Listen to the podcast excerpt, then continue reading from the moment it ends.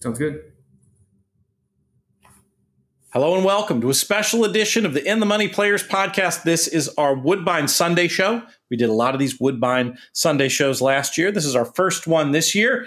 Very excited because this is probably the key day of prep race action for the Queen's Plate, the richest race in Canada, and one that we look forward to every year uh, since we started partnering with Woodbine, and even before that, just because it's a big race on its own right highlight of this Sunday card, the 67th running of the Woodbine Oaks presented by Budweiser. This is, of course, for three year old fillies, foaled in Canada, going one mile and an eighth on Woodbine's Tapeta surface. And it's the first leg of the Canadian Triple Tiara series, with the second leg being the Bison City Stakes on August 14th, and the third being the Wonder Where Stakes on September 11th. Budweiser, longtime sponsor of this race since 2008.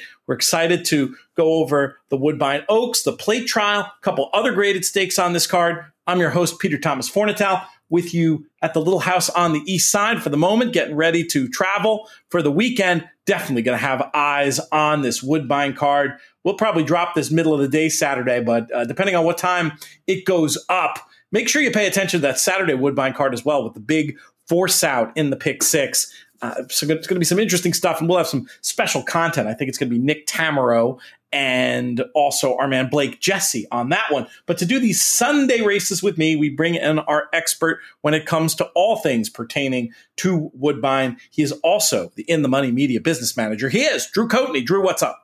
Hey, I'm doing good. I'm doing good. I'm looking forward to a great weekend. We've got uh, some great racing all around the, the, North American continent this weekend. And uh, I think Sunday is going to be a great day after I get done with uh, the pre birthday round of golf. Um, on Sunday morning, we'll settle in to watch some more races at Woodbine and see one of my favorite horses compete in the Hendrie Stakes, uh, kicking things off here. So can't can't be more pleased, and hopefully the weather cooperates all around the country for all of the races and barbecues for this weekend.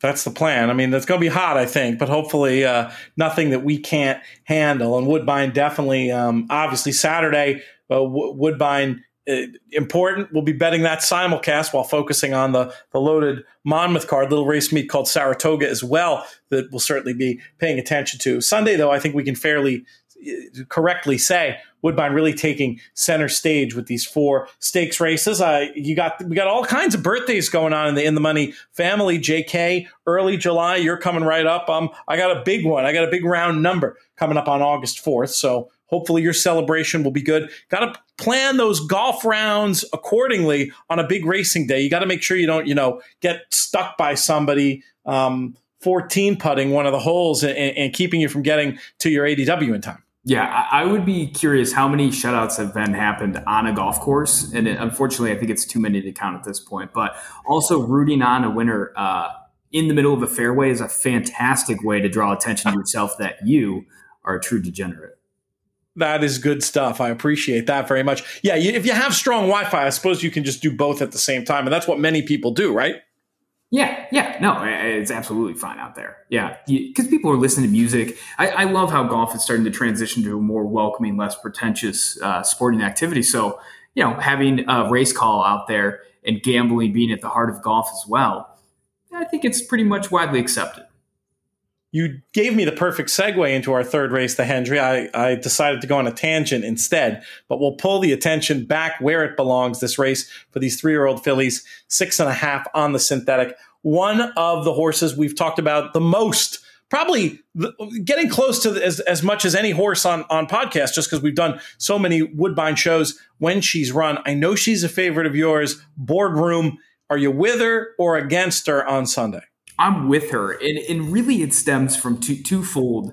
And handicapping the rest of the horses in the position draw, I think Boardroom is going to have a beautiful ground saving trip today or on Sunday uh, to get the job done. So with that inside draw, I, have noticed she's had a tendency to get into the three path and lose some ground.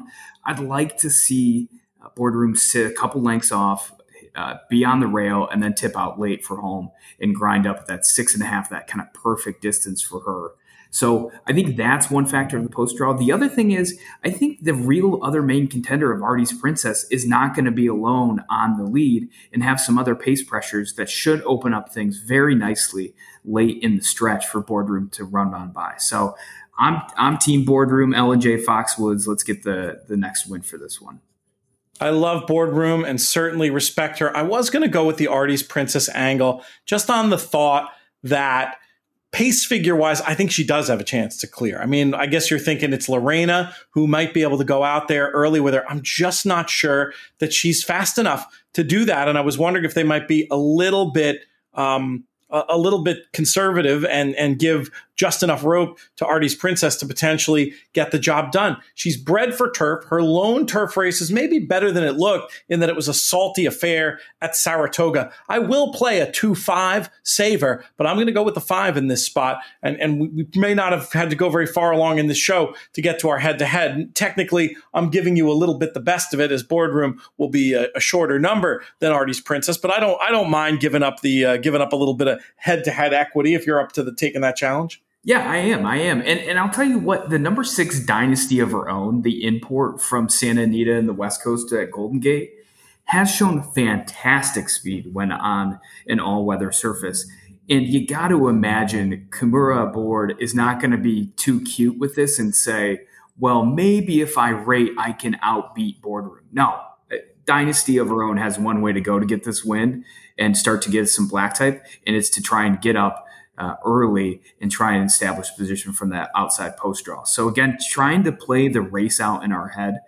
Artie's Princess is going to go, and the number six Dynasty of her own at fifteen to one only has one way to go. And with Kimura aboard, again, I just think he's he's too smart to know that rating back is going to be a losing tactic when you're trying to face some of these bigger closers in here, like Amalfi Coast or Boardroom. Uh, heck, even even Hazelbrook, just a smidgen. Uh, I'd like over Dynasty of her own if they were rating uh, back in live betting. So I'm team boardroom, but I think there's going to be a little bit of extra speed here. So I- am excited. We'll see how it plays out. We'll see. We'll see how it plays out. We've got a good a good head to head to start things off. Should we go next to the plate trial? Are you happy enough with that? Let's do it. All right, let's zip on to race number seven, the plate trial going a mile and an eighth, 150,000 in the pot mile and eighth, as I mentioned, on the synthetic. Um, interesting race here for sure. Field of nine lined up. Timeform US suggests this one is going to have a fast pace. I thought maybe that could lead us to a little bit of a long shot in this spot. I was interested in number six, Lock Maza, excuse me, Lock Makaza is the horse I think is pretty interesting. Just as the best closer in a race full of speed, third time off the layoff. And maybe that was a speed tilted racetrack last time, allowing me to excuse the last effort a bit. One more chance at a price for me. The eight Minkster, an obvious and deserving favorite, who I will definitely be saving with if I end up playing picks. I'll use some eights on tickets, but I think Lock Makaza, number six, is going to be the one for me in this year's plate trial. How do you see it? Yeah, I was trying to get creative and I really couldn't because I hate backing a horse who pops at a big figure after having a couple races um, under their belt. And in the number eight, the Minkster is my top choice because I think just coming off that long break, the sprint distance made sense, uh, not dumping a horse in too far, too deep, too early. And I think one against that tough bunch that's coming back in those like high to mid 90 buyers. And so I feel confident standing this horse that the number eight, the Minkster, is going to come back and run a little bit better, even more so. I actually think this doesn't have a ton of speed in here in this race at the, the, the full nine furlong. So I think that 86 buyer earned after the long layoff for the eight Minkster should be a good foundation and stepping stone to launch into. Now, playing a little bit of into the future, I think if we see a long shot win or something that's completely confusing, this opens up the Queen's plate completely. I, I like, I, I, it's going to be really interesting to earmark this race as we look towards that bigger race. If, if we see something goofy happen here, because you know anything could happen, and I think Cousin Mayhem, the number five, deserves some worthy mention.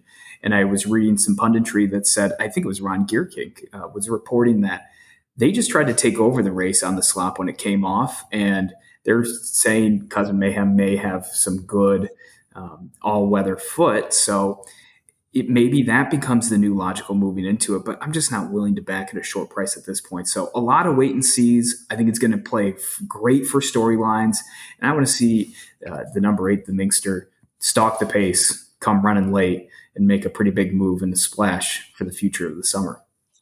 I could see a good stalk and pounce trip, and the Minkster might just be able to quicken off a even if it is a, a fast gallop this time around. This is a horse that shapes like the seven furlongs probably just a prep should like you say supposed to improve. Going to be very tough. I just thought i had a little case to make on Lach Makaza. i'm wondering if that's interesting what you were saying about maybe they just went to the lead because of the off the turf last time with cause and mayhem. Horse makes all the sense in the world. I just it's so hard to back those big figure off the turf races new surface. Horse is going to catch all kinds of money and you know Timeform throwing it up as um, maybe a race that the closers could get involved. Those were just all the reasons why I decided to go against Cause and Mayhem in this spot, but would be absolutely no surprise um, if we end, if I end up ripping up my tickets because of it. Now, I think you had another race you wanted to get to before we talk about the later two stakes on the card. Was it the eighth race? It was, and I think it is the best betting race. It's optional claimers uh, for fifty thousand at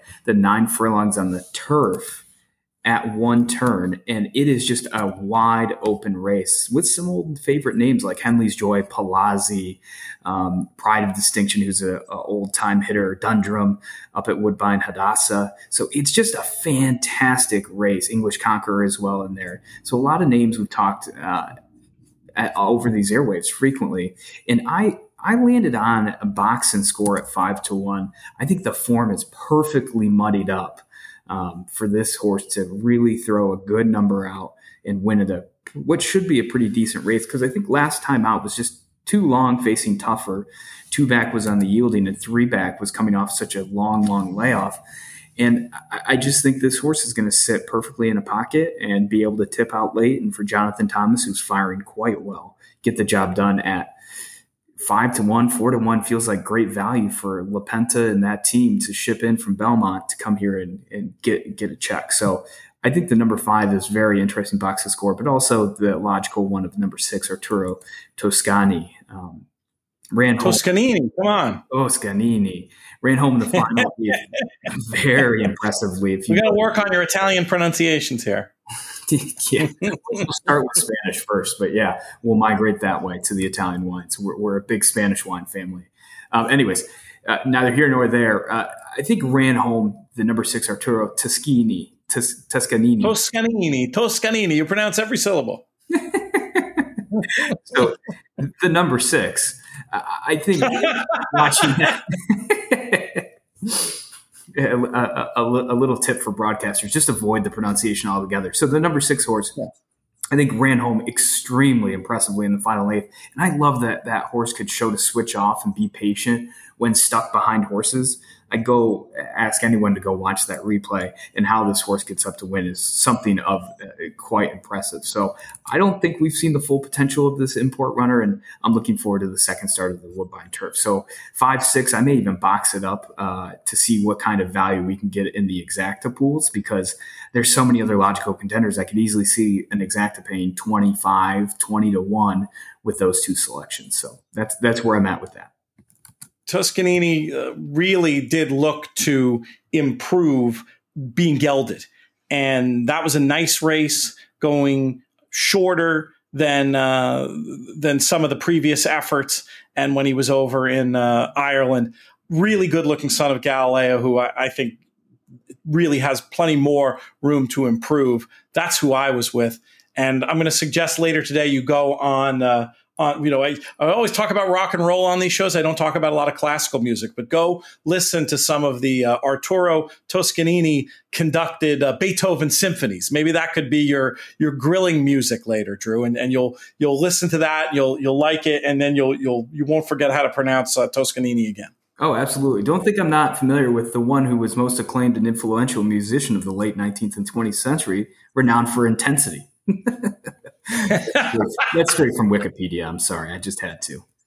That's very, very funny. Intensity is good. I do think a lot of the conductor sort of stereotypes stem from from Toscanini. That sounds that sounds about right to me.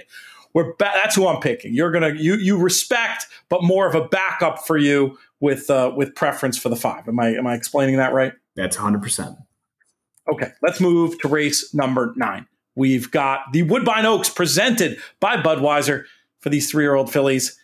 Another one that is all about the Queen's Plate clues. This race has probably been, I think it's safe to say, a better without looking at it, a better prep for, for the Queen's Plate than the plate trial has. Very, very often, horses coming out of this race or having won this race do very well in there. So uh, another one that'll offer clues. We should definitely we should do some sort of early preview, a, mm-hmm. a too early look at the at the Queen's Plate, maybe with Ernie Perry after the uh, after these races are run. Be fun to get uh, get the band back together for some of the other folks we've had on from Woodbine and our Woodbine shows over the years. But that is a question for another day. For right now, the question is, Drew, who's going to win the Woodbine Oaks?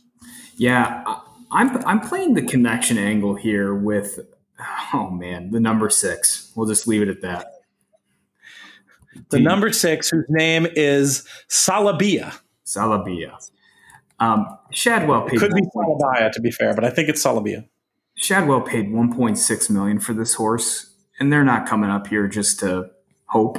Uh, I, I, think they have big intentions to win this race and really showed some great gate speed and ran on very well in that second start against who was a two to five favorite. And both of those two kicked on clear from the field. So the importance of watching replays and providing the context of how this one ran and tried to rise to the occasion and showed a really gutty performance I think they're going to come here uh, and win this one for fun, and I think we're going to get great value at three to one.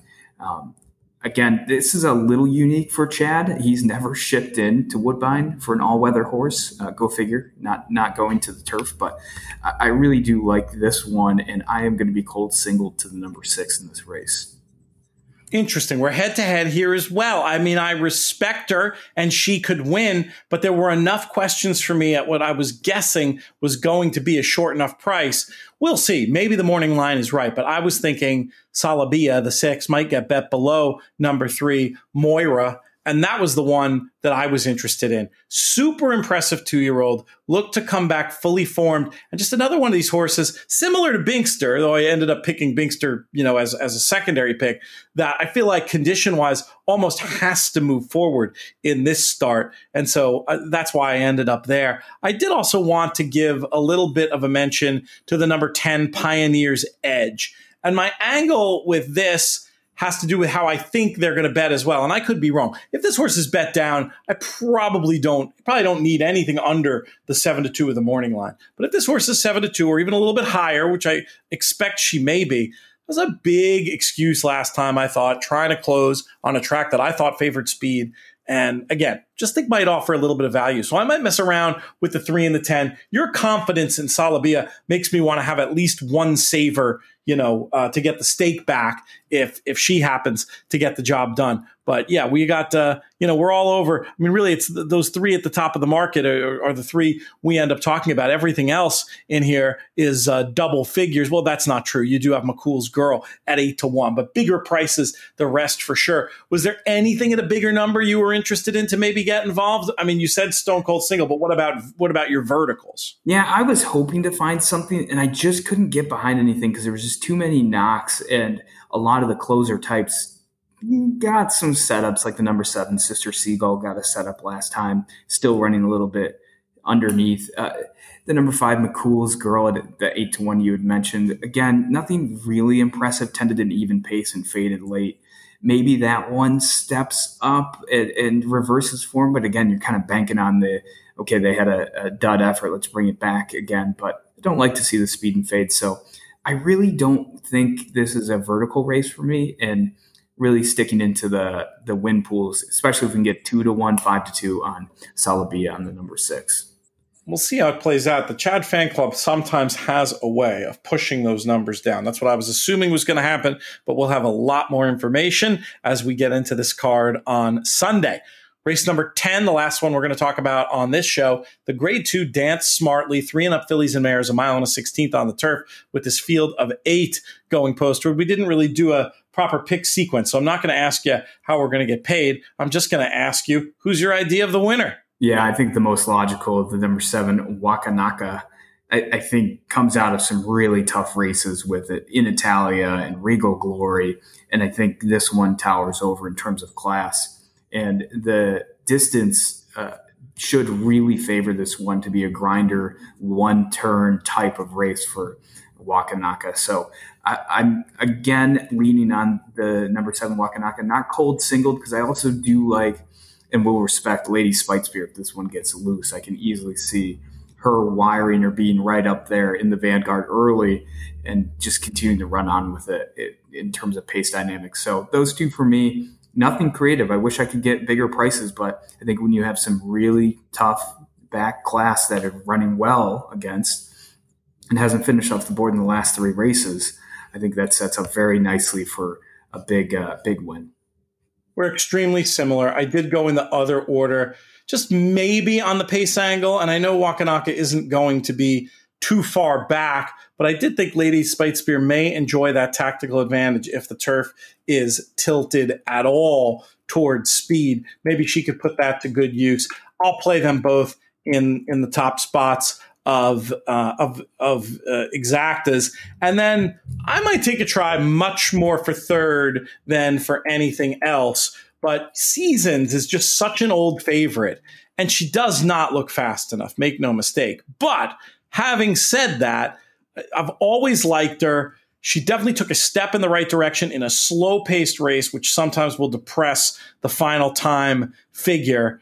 You know, third off the layoff now. I just I do not want her to hit the board at double figures and cost me the try. And I just think she's an interesting horse that I, I, will spend some extra money to include here. So for me, I'll call it a straight. Well, it's not really a straight. It's four. It's basically four seven with five with four seven, four seven with four seven with five, and maybe just a tiny little bit of five with with the with, with the four seven for me. Very very chalky, but trying to feather in the double figured horse in seasons to get the job done. Yeah, well, there you have it. We've gone we've gone over these stakes. Any other thoughts on on this one or any of the other races on the card? Yeah, no, I, I like that season's approach, and I think we'd be remiss not to talk about the number three Fev Rover for anyone who pays attention to um, the UK circuit. I, I, think it's interesting that this one has faced some of the tougher bunches of Lord Glitters and Mother Earth and Saffron Beach and Alcohol Free. And I, I don't know if this horse is ready for a step forward yet. It looks that way and we might need to take a wait and see approach. Gets Lasix for the first time, so don't know the full story of how this one, why this one came overseas, but looks to be training quite well. And I'm going to sit on my hands with this horse, the number three Fev Rover, and see how this one progresses off of this long layoff. But with that back class and running some mighty competitive races, I think there's an argument to be made that maybe this one goes overlooked and this time is the time, and next time this one will be even money or less when showing back up at Woodbine.